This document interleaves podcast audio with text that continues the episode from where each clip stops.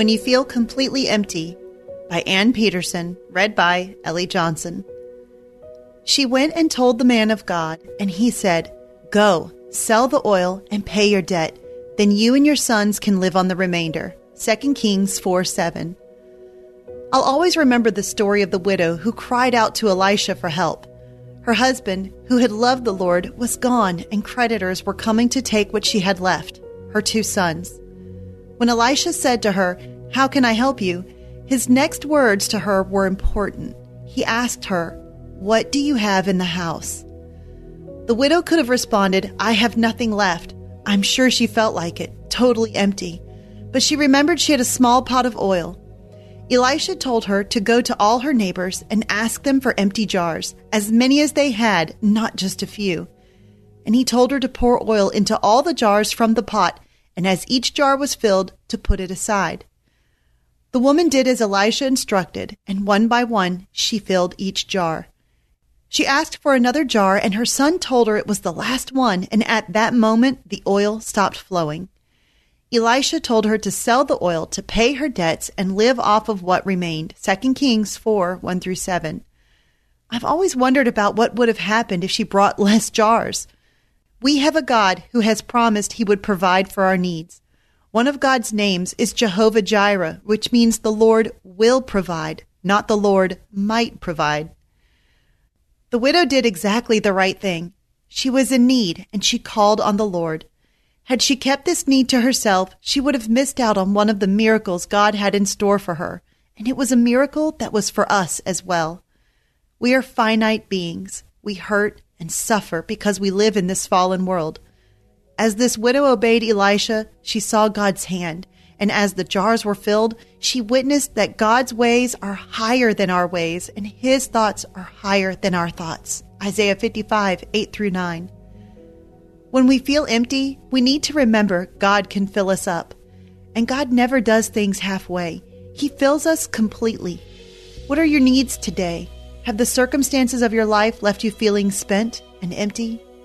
Then call out to God, the one who never grows tired or weary.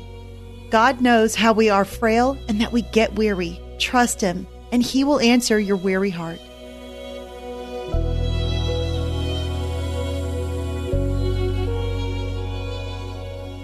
Hey everyone, thanks for listening to Your Daily Bible Verse, a production of the Salem Web Network.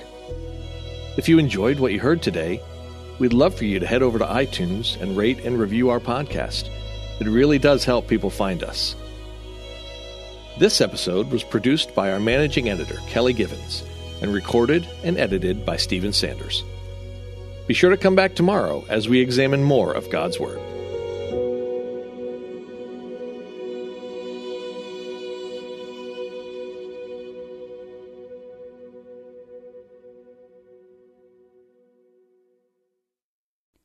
Christmas. For most kids, it's the most joyful time of the year. But this Christmas, one point five million children will spend the holiday separated from a parent because their mom or dad is behind bars.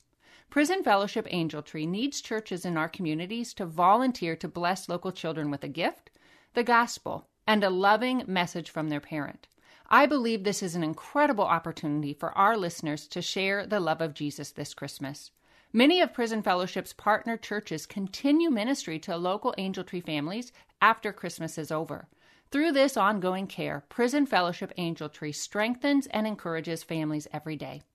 Angel Tree wouldn't be possible without the help of faithful volunteers. If you're ready to make an eternal impact in your community, please register today at angeltree.org backslash church. That's angeltree.org backslash church. Miracles are everywhere. Let our adventure begin! Discover PureFlix, your premium streaming service where faith and family values come home. Ready to have some fun? The most exclusive selection of quality, wholesome movies and series that will uplift your spirit. A man can argue whether God exists, but when he looks at his daughters, he knows. With new arrivals every week. Unbelievable. Save big and enjoy the possibilities, like invitations to exclusive theatrical screenings. I see it, so I believe it. Find out more by joining today at pureflix dot com. In a recent survey, parents reported that fifty-two percent of homeschooled children need learning accommodations. These parents need practical advice, encouragement, and hope to fuel their homeschooling efforts. The Empowering Homeschool Conversations podcast is where parents gain wisdom on how to teach unique learners successfully at home, like Laura, who recently told us, "I needed this episode. I don't need a fancy curriculum or need to be a special ed teacher to teach my son. You have given me hope." To listen now, go to Life Audio or search Empowering Homeschool Conversations on your favorite podcast app.